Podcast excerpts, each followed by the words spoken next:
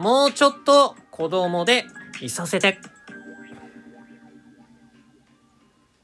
はい、どうも、パンクです。えー今回はね、えークトゥルフ神話、もしかして俺、化け物と入れ替わってるっていうね、タイトルなんですが、えー今日はもうタイトルの通り、えクトゥルフ神話についてね、えお話ししていきたいんですけど、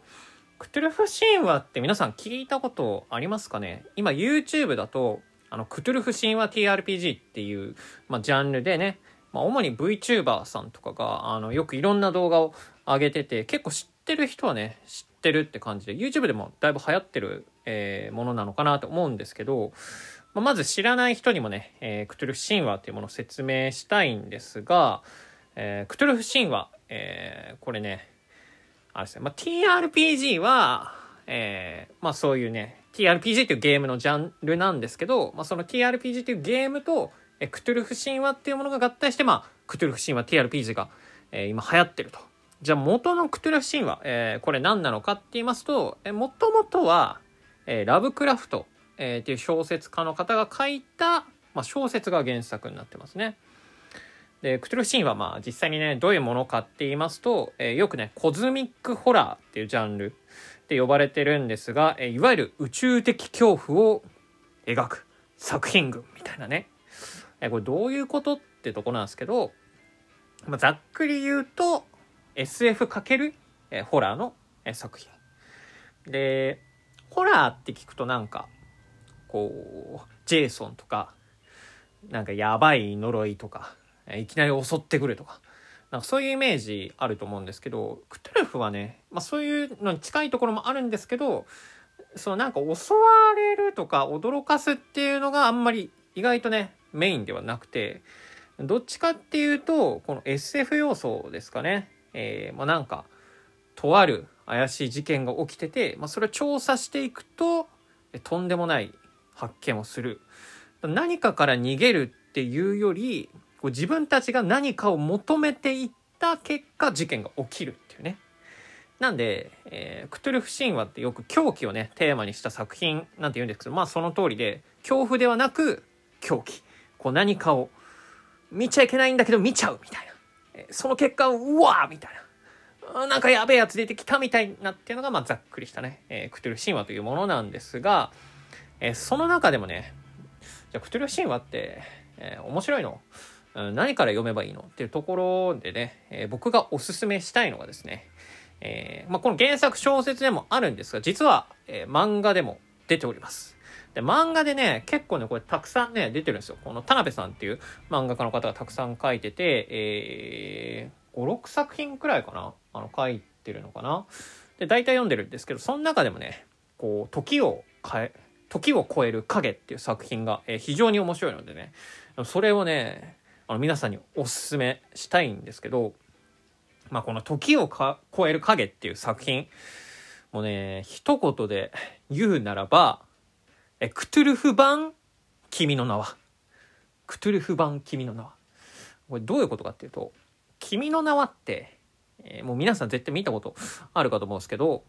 こうイケメン男子高校生とこう美少女女子高生が入れ替わるみたいな話。もしかして俺たち入れ替わってるみたいな。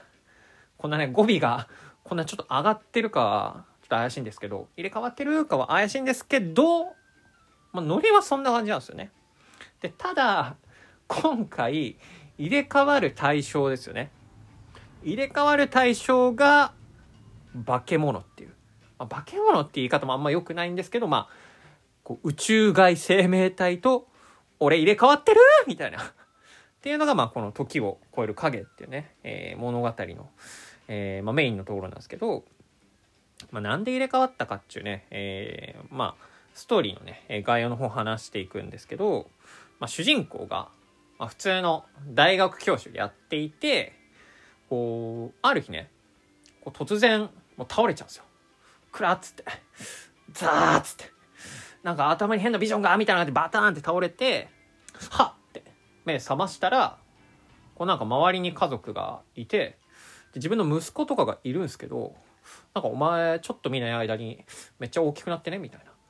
で、鏡見たらなんか俺めっちゃ老けてねってなって、倒れてからもう5年間経ってますと。あなんで俺植物状態植物人間状態みたいになってたのって思ったらいやいやあなたはそのきねその5年間の間しっかりあの普通に活動してたんですよと。どういうこと？っていうのでこう自分のねもともとの、まあ、意識とか自分自身の意識が5年間眠ってる間に他の誰かの意識が自分の中に入ってきて5年間の間自分の体でねもういろんな、えー、調べ物をしたり、まあ、遺跡を巡っていたりしたと。えなんだなんだなんだなんだっつって。どういうこと？ってなって。で、まあ、よくよくねこう自分もそう5年間の間の記憶が戻ってくるんですよ。あれ？俺そういえばなんかすげえ暗がりにいたな。でなんか俺よくよく思い出してみたらなんかなんかやべえ栗ちゃんの中に栗ちゃんになっちゃってたわみたいな。っていうのをまあねだんだん思い出してってでこうね化け物と実は5年間の間入れ替わってたっていうね、えー、ことを思い出していくんですけど、まあ、化け物まあまあ、宇宙外、まあ、神話生物ですかね。神話生物とまあ入れ替わってたと。で、普通だったら、なんか、こう、入れ替わって、こう、ね、クリーチャーとか神話生物の中にいるのであれば、こう自分が知らない間に、こう人を殺してたとか、なんかやばい事件を、俺、化け物の体に入ってる間に起こしちゃってたか、みたいな、えー、流れになるかと思いきや、主人公がね、こう入れ替わっていた間にやったこと、それは、もうひたすらノートを取ることなんですよね。ガーッつって。なんで、なんでこんな俺、すごい見た目のクリーチャーなのになんで毎日ノート取ってるの？みたいな。まあ、そこがなんかね、面白いですよね。単純にこう人を殺めるみたいな展開にならずに、なぜか入れ替わり。こう化け物はこう自分の体の中に入って、まあ、人を殺すんじゃなくて、こうなんかいろんなね遺跡を巡ったりこういろんな本を読んだりで自分は逆にその、まあ、化け物クリーチャー神話生物の中に入ってこうひたすらノートと、まあ、これがどういうことなのっていうのが、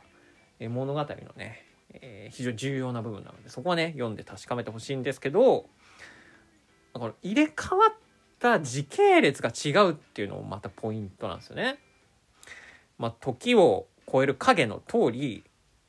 まあ、時を超える影というね、タイトルの通り、こう、時間の差があるんですよね。えー、こう入れ替わりの中でも。で、主人公は1億5000年前まで戻って、こうひたすらノート書いてるみたいな。そんな昔に？そんな昔にノート書くみたいな、えー、ところなんですけど、まあそういう意味でね、まあ単純なね、こう、やばい生物が出て終わりっていうだけじゃなくて、こう、まあ、時間移動のね SF 要素もあって入れ替わったお互いがね何をやっていたかっていう謎もね、えー、非常に面白い部分になってるので、えー、ぜひ、えー、クトゥルフ神話 TRPG は見たことある YouTube で見たことあるやったことあるけど、えー、原作のねラブクラフトの作品読んだことないよって人はぜひね、えー、この時を超える影、えー、漫画で、えー、1巻と2巻で完結してるのでね、えー、ぜひ読んでみてはいかがでしょうか。や本当に。まあ入れ替わりたく入れ替わり